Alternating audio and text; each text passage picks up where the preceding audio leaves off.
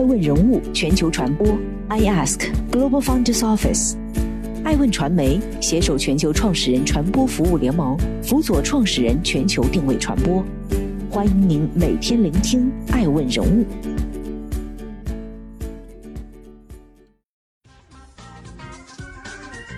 Hello，大家好，欢迎大家的守候。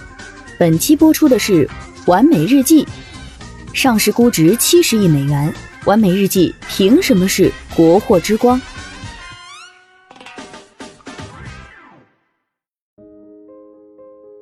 十月十九号，新国货美妆品牌完美日记母公司一心电商成功在纽交所 IPO。此次 IPO 发行价为十点五美元，市值近七十亿美元。据悉，二零二零年全球创始人大会上市公司领军人物榜单中的上榜嘉宾黄锦峰。带着他的股票代码 YSG 的完美日记母公司逸仙电商，成为了国内首个在美股上市的中国美妆集团。而在短短的两个月前，完美日记才完成新一轮融资，投后估值四十亿美元，并表示最快于二零二零年年底之前正式赴美上市。艾问人物据此发布了一篇“国货凶猛，彩妆黑马如何三年跑出四十亿美金估值”的文章。对其发展过程中取得的耀眼成绩、创始人黄锦峰的生平进行了描写，又对他是如何一路开挂、乘胜追击，以及他的弊端和竞品进行了详细分析。完美日记的成功绝非偶然，它的背后有真格基金、弘毅创投、高瓴创投、高融资本、CMC 资本、博裕资本、老虎环球基金、华平投资、凯雷投资集团。正新股资本等众多知名创投机构鼎力相助。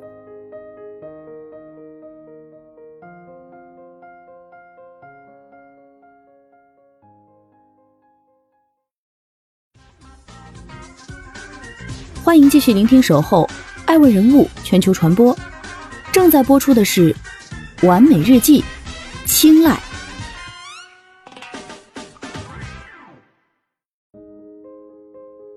从二零一七年三月，完美日记这个品牌被正式推出，短短三年半的时间，七次融资并走向 IPO 上市，差不多平均半年的时间就完成一轮融资。回顾完美日记的融资历程，可以说这些知名创投机构都是创始人黄锦峰和他的伯乐。二零一七年七月一号，完美日记进行了 A 轮融资，弘毅基金领投，真格基金跟投，但那时的完美日记并不出名。只是刚刚建立的一个小众品牌，很多投资机构注意到，也都挺感兴趣，却止步不前。弘毅创投管理合伙人王天石也看到了完美日记，而他却发现了亮点之处。完美日记从一开始就非常重视数据化，他们从一开始就有这样一个理念，要通过数据理解消费者，以消费者为中心。王天石坦言，这一点从业务上非常吸引他，而且当时市场上有很多高端的国际大牌，同时也有很多中低端的厂牌，但后者中还很少有人真正能做出品牌。事在人为，创始人黄锦峰才是引起王天石付诸行动的催化剂。黄锦峰对消费者需求和商业机会的洞察都非常敏锐，同时执行力很强，又有自己的格局，想要做大事。王天石表示。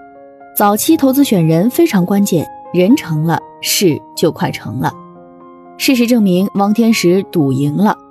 二零一八年双十一的凌晨两点，王天石陪在完美日记创始团队身边，等到了一场属于国产美妆的破亿奇迹。而他也是当时唯一一位陪在他们身边的投资者，有幸见证了这个普通品牌不平凡的时刻。不得不说，王天石很有眼力。完美日记是他领导的弘毅创投所投资的处女之作，黄锦峰和完美日记显然没有辜负他的信任。除了王天石这位伯乐，还有真格基金创始合伙人兼 CEO 方爱之和真格基金董事总经理刘源。二零一六年八月，黄锦峰告诉方爱之他准备创业的消息，正巧在深圳的方爱之和刘源马上约他在一家酒店大堂见面。双方聊了一两个小时，随后黄锦峰给真格基金正式发来了商业计划书，方爱之也给他发去了风险投资协议，双方一拍即合。二零一七年，真格基金再次加码，随后又参与了两次投资。我和刘源对完美日记的团队印象都非常好。真格一直是以投人为主，而完美日记的团队就属于我们一定会投的。方爱之给予了黄锦峰团队高度的评价。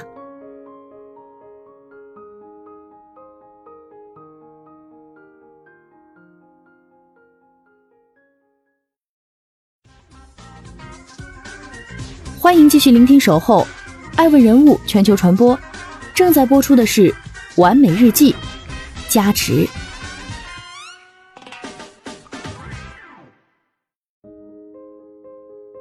然而好景不长，在真格基金、弘毅创投出资之后，完美日记就经历了一段空窗期。此前，直到二零一八年接近年中的这段时间，有不少投资机构先后接触过完美日记，却始终无人出手。那时，VC 们是有顾虑的。彩妆市场容量天花板有限，线上复购率和忠诚度不高。不过好马总会遇伯乐，又一伯乐高瓴创投出现了。二零一八年五月，高瓴创投董事总经理戴月香第一次见到黄锦峰，聊了不到一个小时，就坚定表达了投资意向，成功投资了其 A 加轮。与此同时，一仙电商也迎来了高融资本。那时，完美日记还在品牌爆发前夜。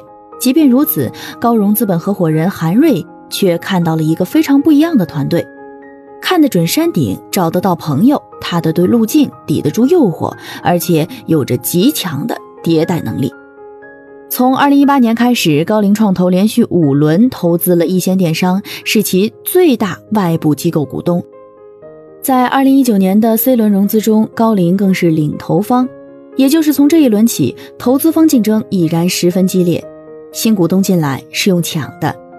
高瓴创始人兼首席执行官张磊评价，一仙电商在成立短短四年的时间里，凭借对用户需求最准确的洞察和创新式的把握，也凭借强大的产品研发力和数据驱动力，不但打造出了完美日记这样深入人心的美妆品牌，更建立了一个面向未来的全新的变美平台。而在 C 轮，CMC 资本则成为一仙电商唯一的新股东。并在之后持续参与了公司的 D 轮、E 轮融资。随后，博裕资本、老虎环球基金、华平投资、凯雷投资集团、正新股创新资本也纷纷入局。如今，在招股书中，高瓴创投、真格基金和高融资本仍然是易仙电商的三大外部投资方。IPO 后的持股比例分别达到了百分之十二点六、百分之九点五和百分之八点四。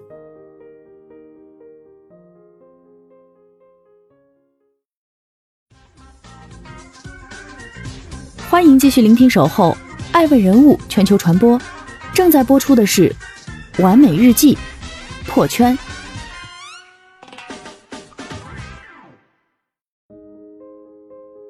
爱问人物此前发布的一文《国货凶猛，彩妆黑马如何三年跑出四十亿美金的估值》，对于完美日记的出圈原因提及到了时代红利和价格，而本文详细说明了它的融资过程。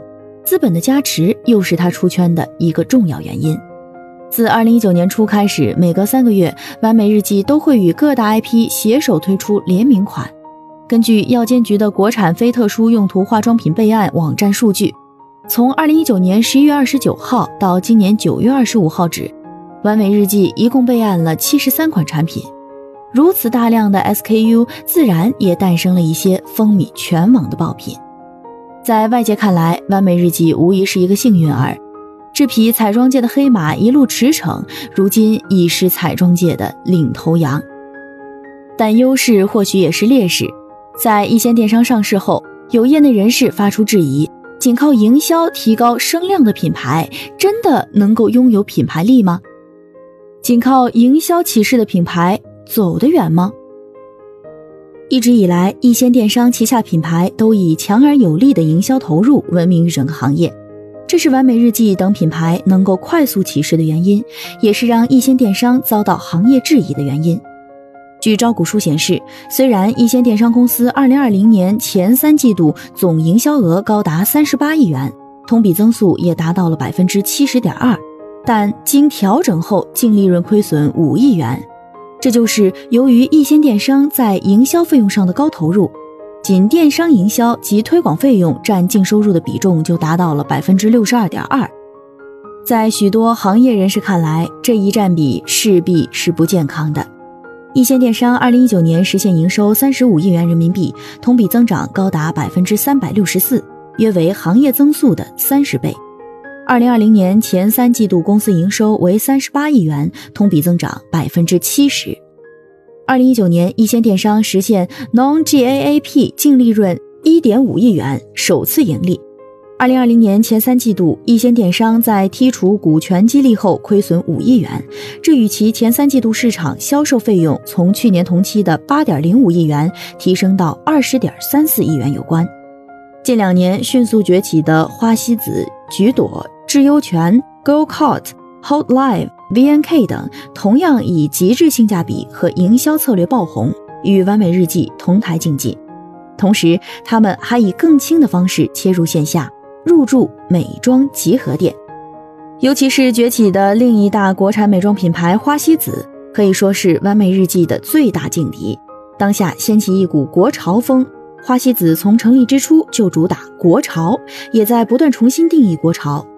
一直秉持着东方彩妆以花养妆的理念，凭借着传统的工艺元素、天然纯粹的原料和精致的外观，花西子不仅俘获了一众年轻消费者群体，也因此夯实了东方彩妆古风国货的品牌差异化定位。爱问人物认为，无论是完美日记还是花西子，代表的都是当下国货品牌的集体崛起，存在极有意义。但对于完美日记来说，优势与劣势同样突出。核心的营销能力助力其在极短的时间冲上顶流，但这不是长久之计。美妆赛道上，消费者对国货品牌的接受度和好感度在提升，但这也意味着完美日记的劲敌会越来越多。完美日记还能完美多久？还能发光多久？值得期待。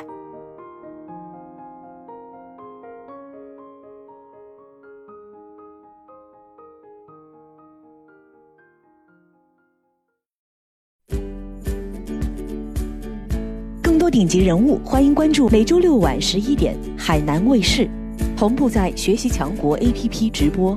更多完整内容，欢迎关注爱问官网 iask-media.com。